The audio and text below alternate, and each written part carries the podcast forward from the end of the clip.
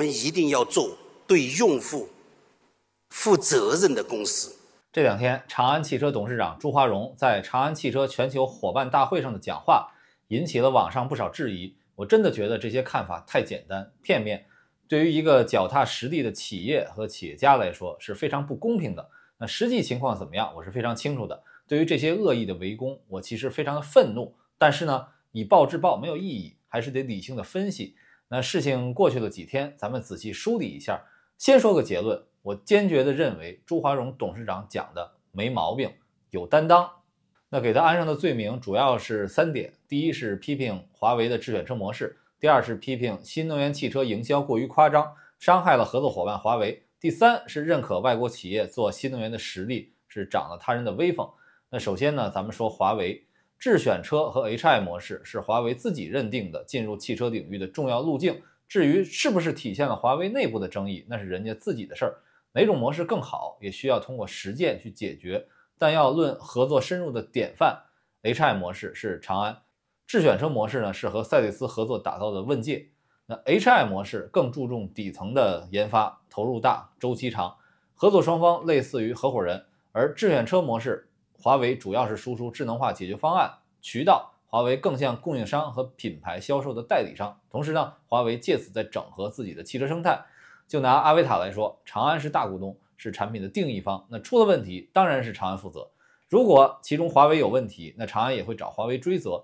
那这就是把责任说得很明确，让用户放心。而且呢，长安和华为有多个深入的合作，既有阿维塔，又有入股华为车必优成立的新公司 New Cool，这可是投资百亿千亿的事儿。所以在商言商，大家都是真金白银，这之中不可能不存在一些问题和争议。假设有问题。长安维护自己的商业权益也没有任何毛病，这就是正常的博弈。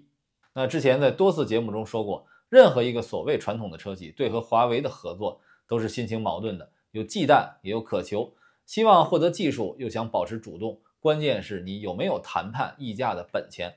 华为所谓不造车的路线，就是对自己的利益最大化，既可以在实践中摸索经验。又能回避生产制造方面的大投入，还能凭借品牌影响力在销售端发力。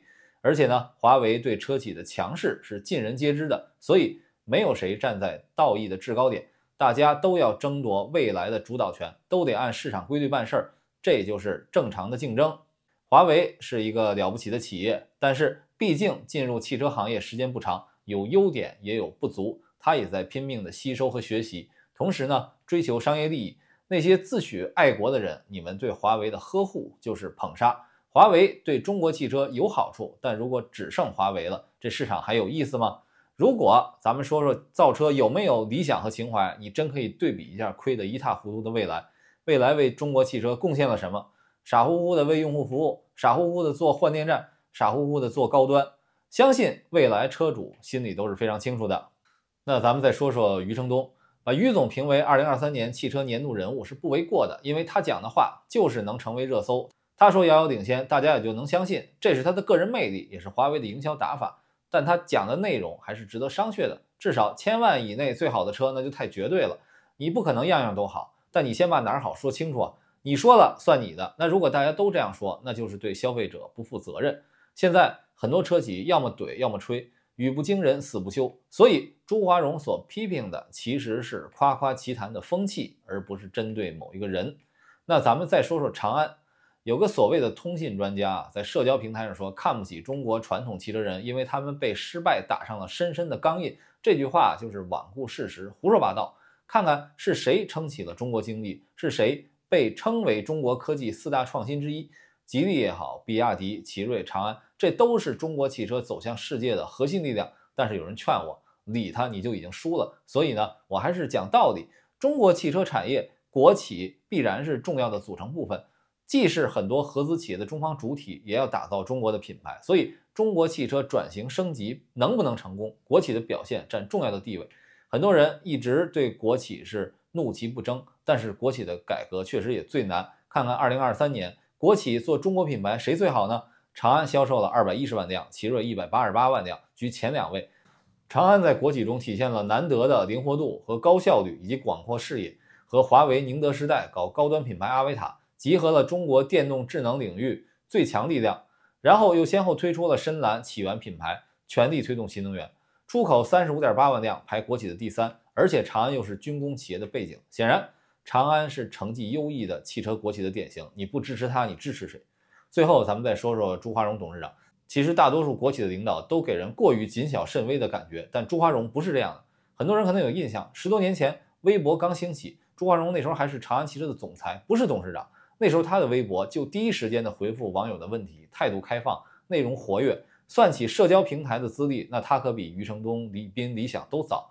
朱华荣董事长一直是能说敢说，在他这样的位置，能讲犀利的话是非常可贵的品质，也担了很大的风险。那说起来，目前汽车国企的掌门人比较爱表达的，除了朱华荣，那就是奇瑞的尹同跃和广汽的曾庆红。而这三家国企其实业绩都不错，反而那些不太爱说的领导。所管理的企业都差点意思，这也反映了一定的规律。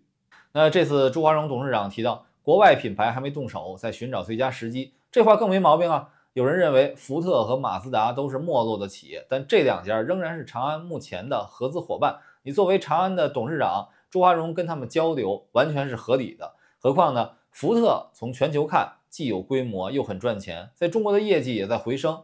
国外车企面向新能源，虎视眈眈，大量投入。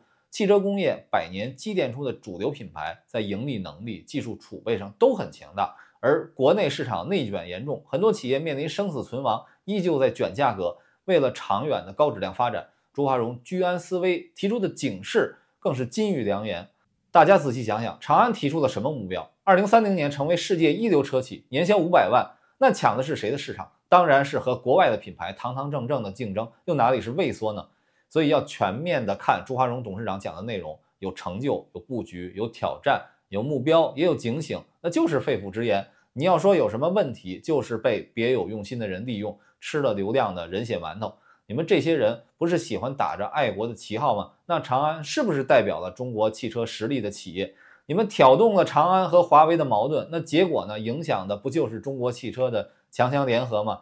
看起来义正辞严，实际上被人骗了，还帮人点钱。如果连几句真话都不让说，怎么指望中国汽车走向世界？中国汽车需要团结和实干，不需要这帮无脑喷子。我知道我这条视频比较长，很多人可能看不下去，但是我就是有感而发。我们是不是应该反思？就是短视频的思维造就了断章取义的土壤，让人丧失了思考的习惯呢？